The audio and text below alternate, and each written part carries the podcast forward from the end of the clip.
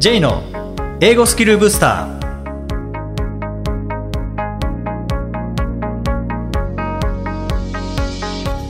こんにちは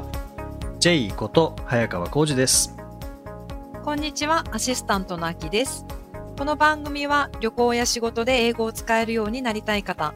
TOEIC などの資格試験の勉強をしている方、英語学習へのモチベーションを高めたい方にスキルアップのコツをお伝えしていく番組です。J さん、今回もよろしくお願いします。よろしくお願いします。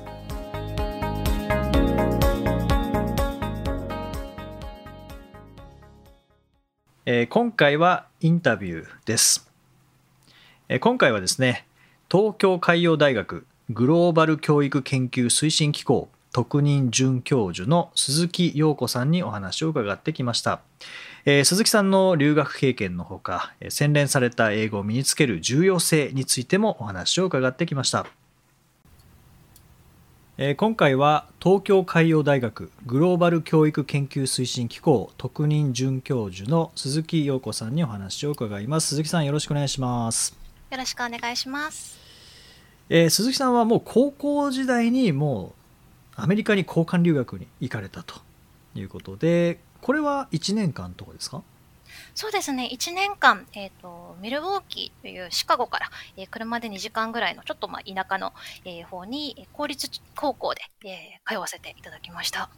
この時はもう英語できたんですか？好きだったとか興味があったっていうことはあったんだと思うんですね。はい映画がもともと洋画とか好きだったので、はい。こうその高校生活、アメリカの高校生活に憧れて、あの、実際に、まあ、行って楽しかったなっていう思い出はあります。なるほど。その後も日本に戻ってきて日本の大学を卒業してでそのまま日本でおもちゃメーカーで勤務されていたっていうことなんですけどもこの就職した時はもうそこでも英語を使ってた感じですか？えっ、と、おもちゃメーカー、そうですね、その、えー実際は、えっ、と、バンダイっていうお、あの、うん。おもちゃの会社に勤めてまして、はい。そこで、えっ、と、実際グローバル系のことを扱う事業部って他にあったんですね。私が配属されたのが、カプセルトイ企画開発っていう、あの、ガチャポン？ガシャポンとかガチャガチャとか、あのはいはい。はい、100円200円入れてくるくるっと回す。あの中に入れるおもちゃの開発で、えー担当してたのであのなかなかそのグローバルってこういろんなこう思う描く思い描くとこよりは、えー、と実際のその工場ですね。香港とかハンガリーっていうこうノンネイティブの、えー工場ですとか、えー、版権元さんいうのとやり取りすることが多かったです。へー。あじゃあもう海外とのやり取り。あのそうですね。はい。言語は英語。英語です。共通言語。あのまあ留学されていてっていうことでで大学時代も英語は勉強されてたんですか？えー、と大学時代の専攻は英語ではなかったのであまりあの意識して身につけたというよりはあの、まあ、いろんなこう情報を得る中であの少しずつ学んでいったというところかなと思います。じゃあ高校のその1年間の交換留学で身につけた英語というか、まあ、それまでも学校での勉強ってあったと思うんですけども実際にこうどっぷり使って英語力が一気に伸びたっていうのはその交換留学なんですかね？そうですね、その初めはかなり、あの友達とのコミュニケーションもうまくいかずに、もう文化も全然わからない、そのでしょう高校の掟みたいなのもわからない中で苦労したなっていう思いはあるんですけど、ただ、あのその頃やっぱりいろんなお互いいろいろこう経験している中でもあるので、1年間ですごく人間的にも成長させてもらったなとは思っています。で、あの、大学では、えっ、と、一つ、えー大学3年生の時に、英検1級を取ろうと、えー思いまして、はいその時に、あの、集中的に勉強したというのはあります。へーでまあ大学卒業してすぐにまあメーカーに入られてでそういった英語での業務っていうことだと思うんですけどもなんかこう、まあ、どんな仕事でもそうだと思うんですけど日本語が話せればじゃあその仕事できるかっていうと、まあ、違いますよね。僕らはまあ日本語のネイティブですけどいきなりじゃあ営業やってきてくださいっていきなり明日からできるものではないのででその辺って英語も同じだと思うんですけどなんかそうやってある程度高校大学で、まあ、英語を身につけて話せるようになってで社会人になってある程度の英語力を身につけた後ってどういうこれは学習になるのかスキルアップ知識を増やすというよりはなんかスキルを磨くになるのかなって思ったりするんですけどなんかどういうふうにそういう学習スキルアップってされたんですか？実際私が経験している中ではそのノンネイティブの方とのやり取りの方が多かったので、うん、そのシンプルにお伝えするっていうところの方があの実際仕事では使う意識することが多かったです。ね、あの素敵なこう流れであのネイティブの方が使うようなあの TOEIC に出てくるような、うん、あの前置きをしてあの問題があるんだけれどもっていうようなこうオブラートに包んだ言い方よりはあのもう本当にシンプルにですね We have a problem. Can you fix it? By when? みたいなこう問題があります。直せますか？いつまでにっていうのを例えばあのできるだけそのアクセントが強い電話ではなくてメールでやり取りするっていうようなそういったこう英語の学習というよりはもう実践のあの場だったのかなと思います。ただあのビジネスということでやっぱりそのお金もかかってきますしお互いやはりそのコミュニケーション取ろうっていう気持ちはすごくあるのでそこはあの素敵なあの英語にしなくてもお互い分かってるよねっていうところはあったんだと思います。じゃあもう正しい自然な英語を使うっていうよりももう伝わる英語。それはもう相手に合わせてっていうところなんですかね。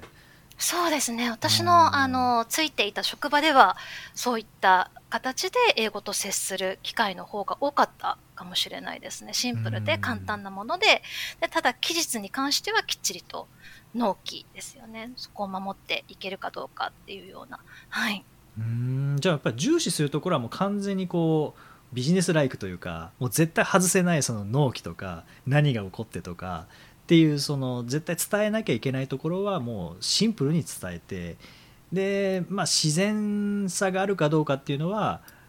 まあ、もちろんあの不自然で伝わらないっていうのは問題だと思うんですけどもネイティブが使うようなことっていうのは特に意識しなくても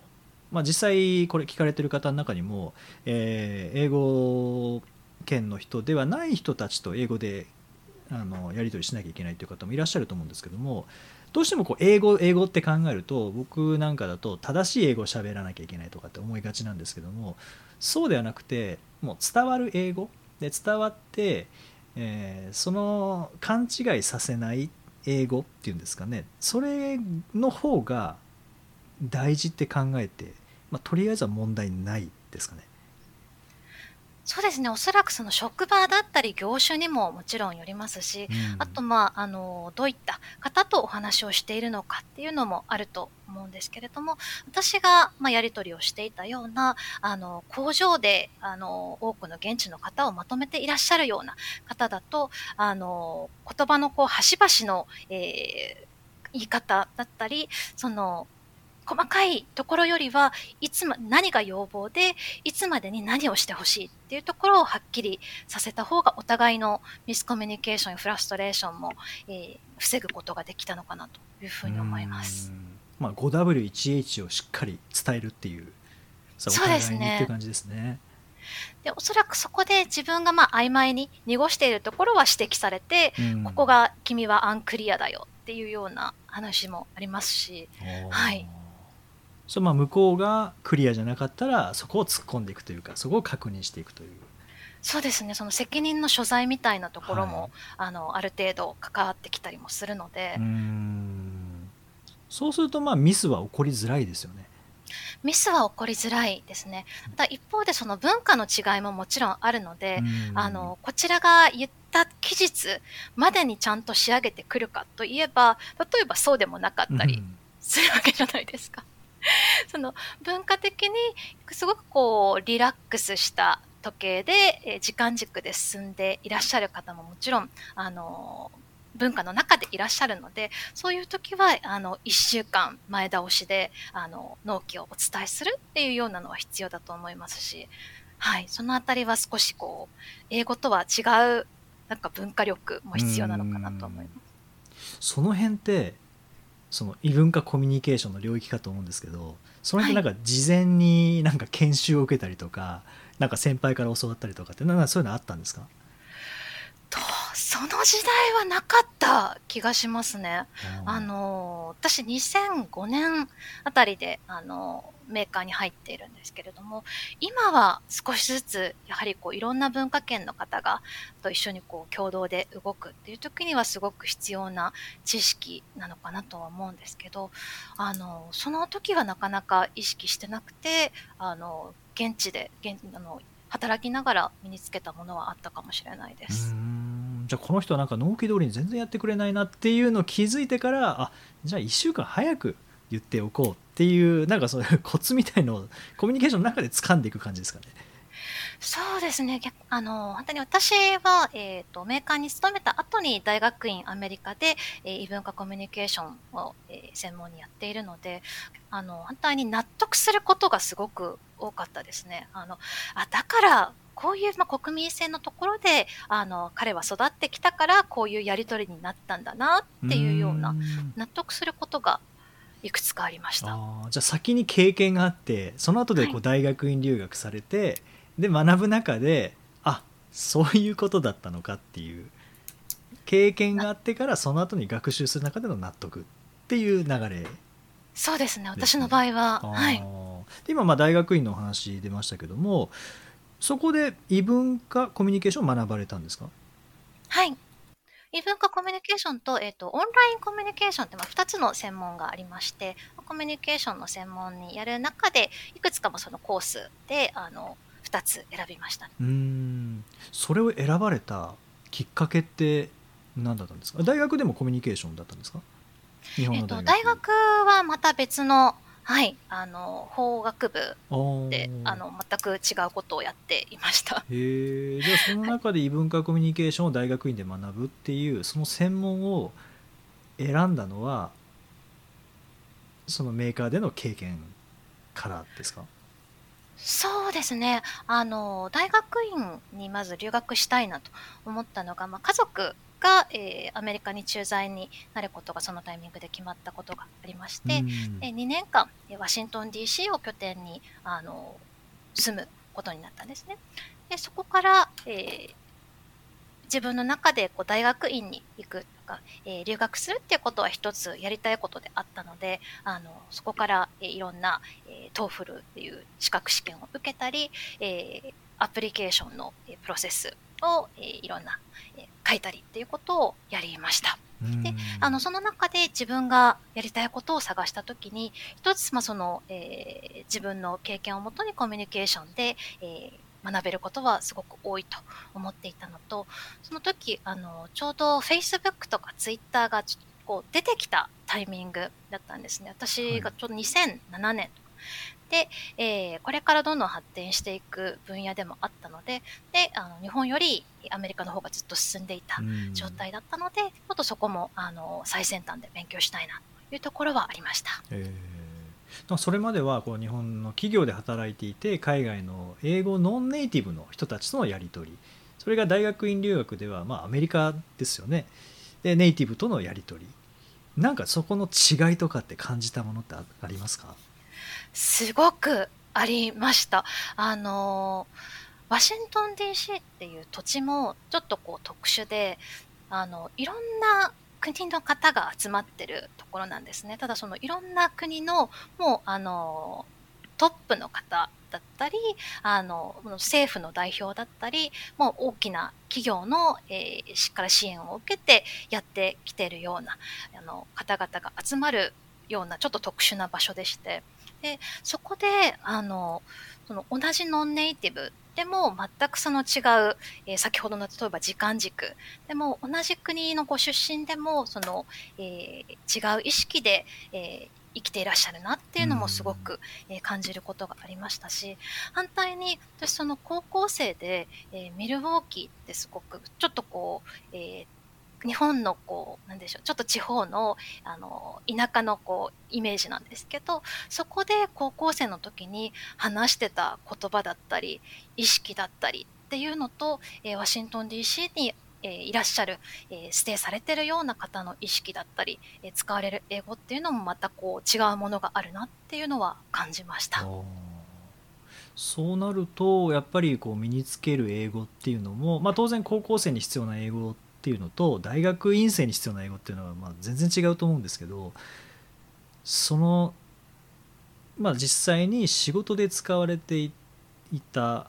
もののそのまままあ TOEFL を勉強されて点数を取って留学されてで授業を受ける。で論文を読む。そこはスムーズに移行というか困らずに大学院の授業にはついていけた感じですか？苦労しましたね。はい。思い出すと苦労しました。あの、反対に振り返ると、その TOEFL の、えー勉強というのが、やはりその、もともとの作りがアメリカの大学だったり、アメリカの大学院で必要な力を、えー測るテストっていうのもあるので、そこは、あの、勉強したことがある程度は使えていったなっていう自信はすごくあります。で特にあのスピーキング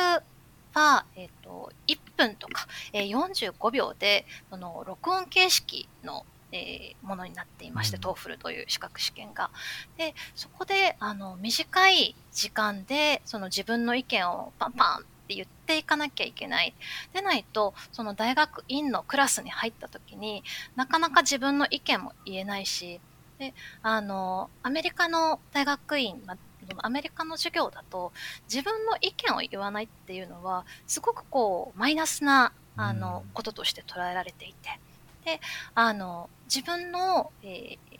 意見を言うことですごくこうクラスの一員ででそこで自分のその貢献してるっていうようなそういった意識があるのでそのためにこうちょっと練習してきた部分も生かされてるなっていうのは感じました。じゃあそこでの戸惑いみたいなのはあんまりなかったんですね。たんですけど頑張って克服したかな。あー。まあそれは TOEFL やる中であ、はい。こういうふうに言っていかなきゃいけないんだとか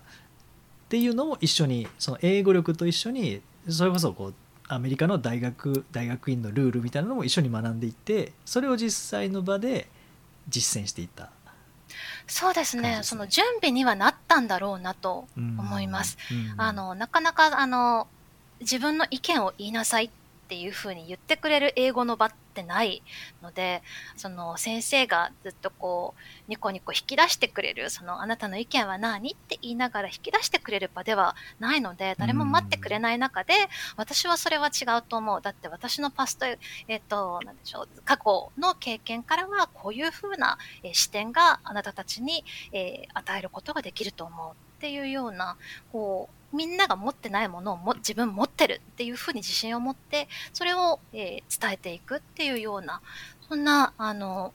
考え方になってたのだと思います。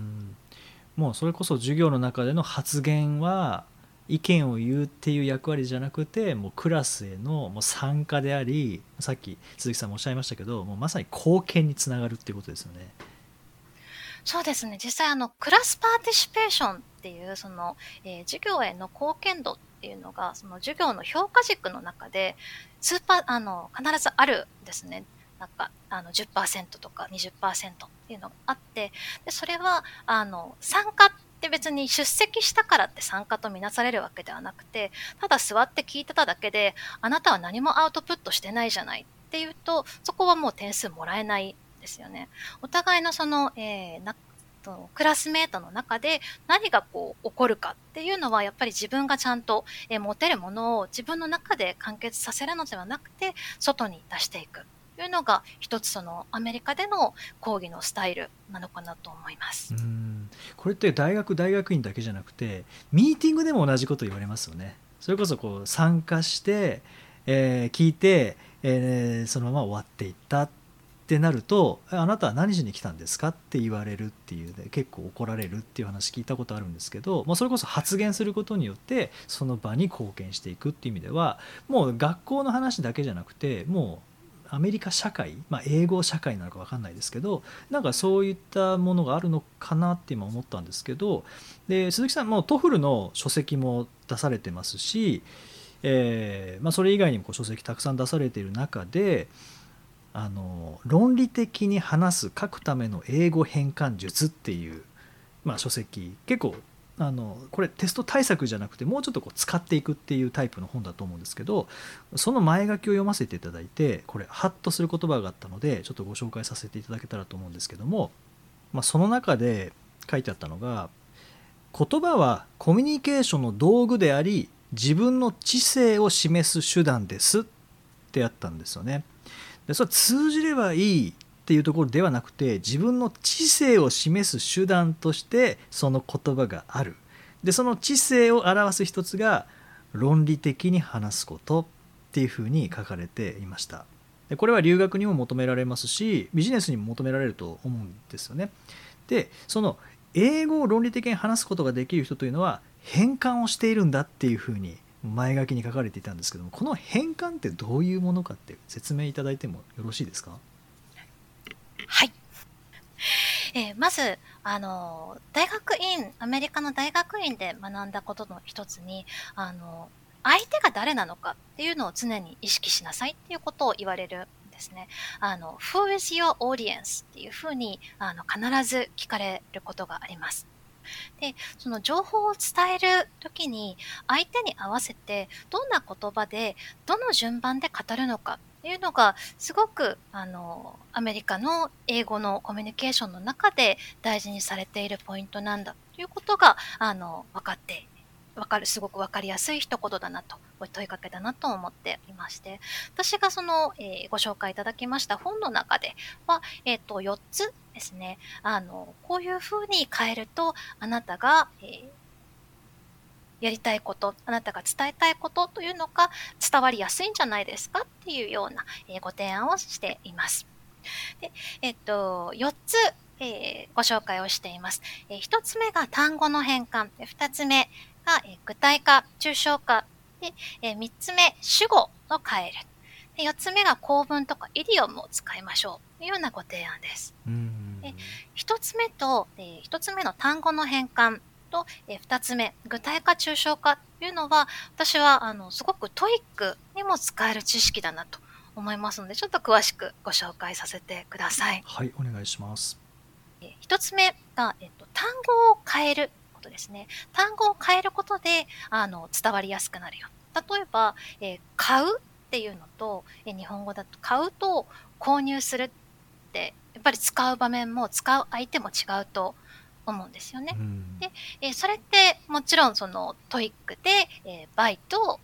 purchase ということで全くこう違うレベルのもので、えー同じ意味なんだけれども、えー一般に使われる言葉とビジネスでえーよく使われる言葉っていうのであの分かれていて。でもどちらもあのどちらが上でどちらがあのすなんでしょう劣ってるっていうような言葉でもないので、うんうん。ですね。私の中では相手に合わせてどの言葉で伝うのがまあ自然なのかというところをえー一つご提案しています。うん。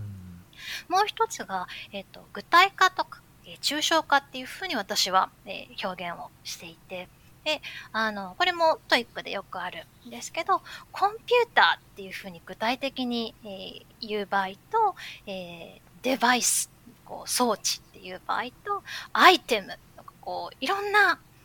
解像度があってであのどれも別に間違いでどちらの方がいいっていうことでもないですしその場で、えーどういうその前提に立ってお互いにどこまで、え共通理解があってどこからは、えー新しい情報なのか。というところをもとに、えーどの言葉を選んでいくと、えーぴったりはまるっていうのが決まってくるのかなと。いうふうに思っています。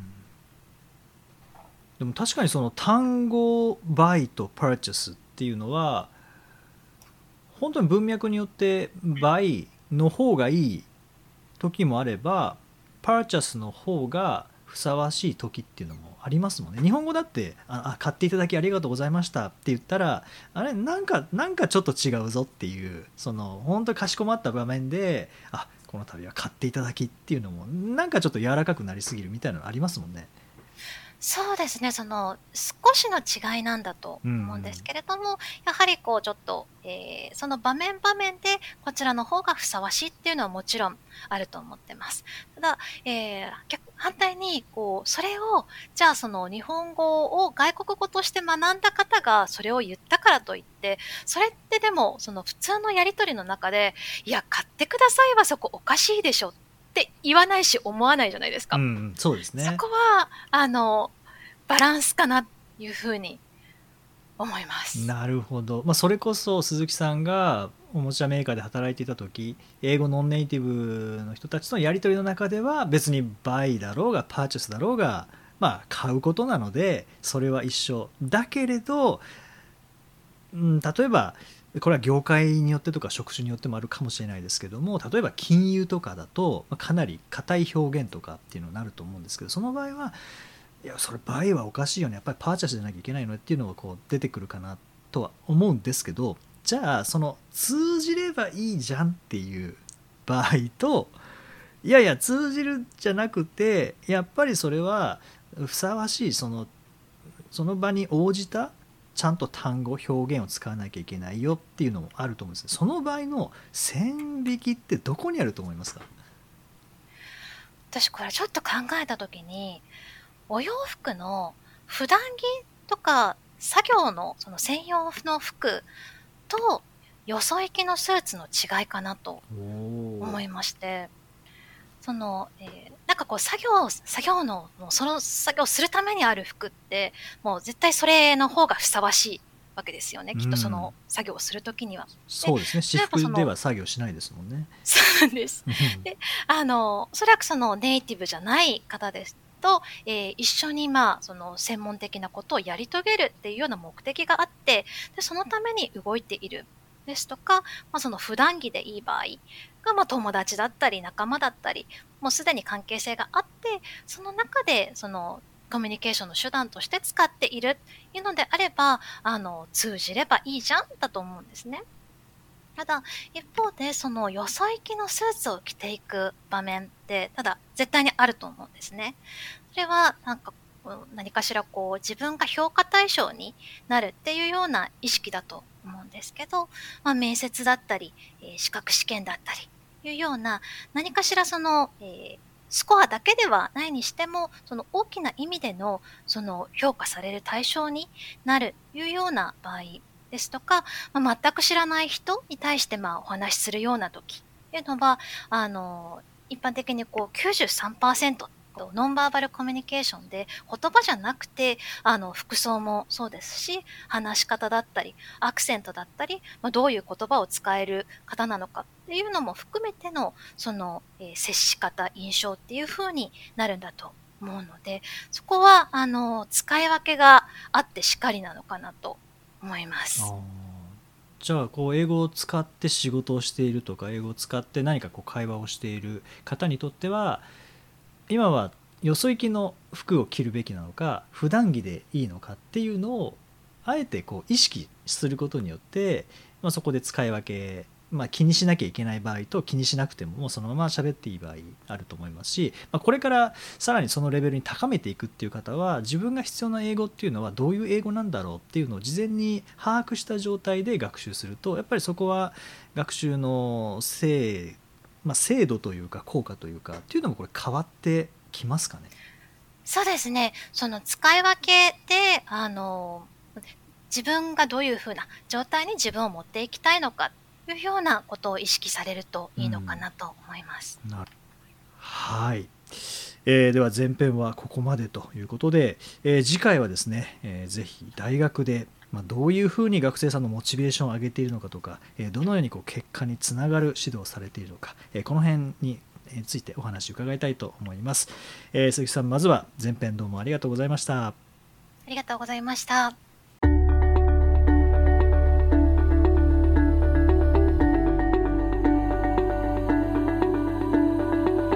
Useful expressions.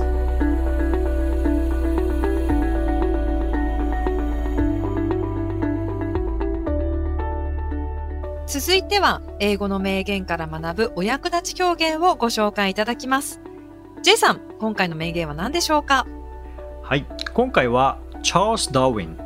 まあチャールズ・ダーウィン進化論の人ですね。A man who dares to waste one hour of time has not discovered the value of life. A man who dares to waste one hour of time has not discovered the value of life. 1時間を無駄にすることができる人はまだ人生の価値を見つけていない。うん、ちょっとなんか自分を振り返りますね。まだ人生の価値見つけてないなってっちゃいますね。無駄にしちゃいけないってことですか本当にね。僕はまあ全然進化してないっていうことかもしれないな、ダーウィンから言わせたら。ちょっと反省から始めてもしょうがないですね。あ正解。はい。はい。えー今回この名言の中のですね、この dare to 何々っていう、これも、まあ、結構出てきたりもするんですけど、dare to 何々で、えー平気で何々するとか、気にせずに何々するとか、思い切って何々するとか、勇気を出して何々するとか、まあ文脈によってこうニュアンスが変わるものではあるんですけども、もうこれ今回の場合 A man who dares to waste one hour time なのでもう全然もう平気で気にしないで1時間無駄にしちゃうような人はというようなそんな感じですかね今回のは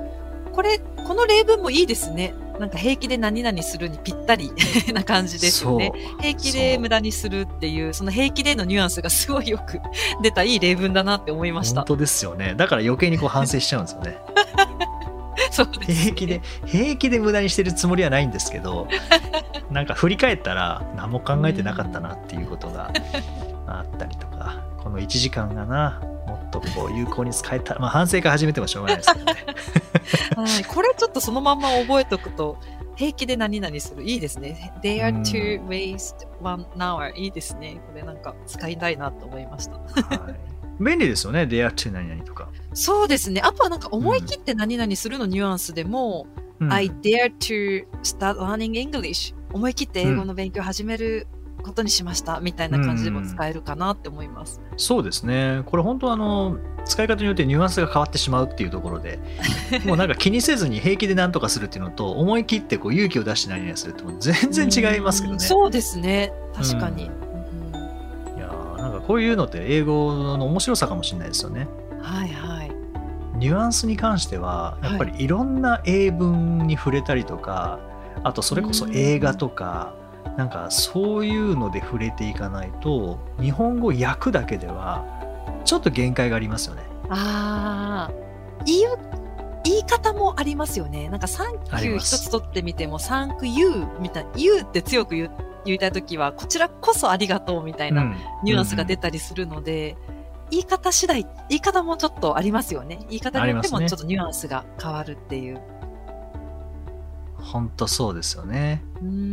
うん。なんかこの辺は文字だけにではわからない部分っていうのはやっぱりあるので、それこそいろんなものを見たり、いろんなものを聞いたりっていうことをしないと、やっぱりこう、なんていうんですかね。まあ前回発音やりましたけど、はい、音で使われている場面を聞いたり見ることによって、あこういうニュアンスなんだなってこう感覚で理解できますよね。そうですね。あとなんかそのシチュエーションも揃って覚えられますもんね。あ、こういうシチュエーションでこれ使えるんだな、みたいな。うん。そうですね。状況があって、で、使い方とか、はい。言い方とか。そうやって英語は進化していくんでしょうね。進化にたどり着きましたね。はい。無理やり、無理やり、無理やりダーウィンにつなげてみましたけどね。はい。まあでも本当あの YouTube とか映画とかっていうので、まあ、この辺ですね、えー、デアの使い方なんかはそこでチェックするとあのさらにこうニュアンスが分かりやすいんじゃないかなと思います。そうですね。いろんな例文に触れてみるといいかもしれないです。はい。第111回をお送りしました。J さん。はい。雑誌も4月号号が出る頃なんですけれども、はい。またなんか連載とかはご担当される予定ですか？そうですね。あの NHK ラジオ講座のラジオビジネス英語。これは去年からそうですね連載担当させていただいてでまた4月号からあの継続が決まったっていうことでああ、そうなんですね。はい、で内容的には、まあ、TOEIC 系ではあるんですけど問題解くだけえーではなくてはい。あの、まあ、単語文法リーディングっていうのをこう毎月こう回していくローテーションで回していくんですね、その中でこう書き込みながら学習をしていくと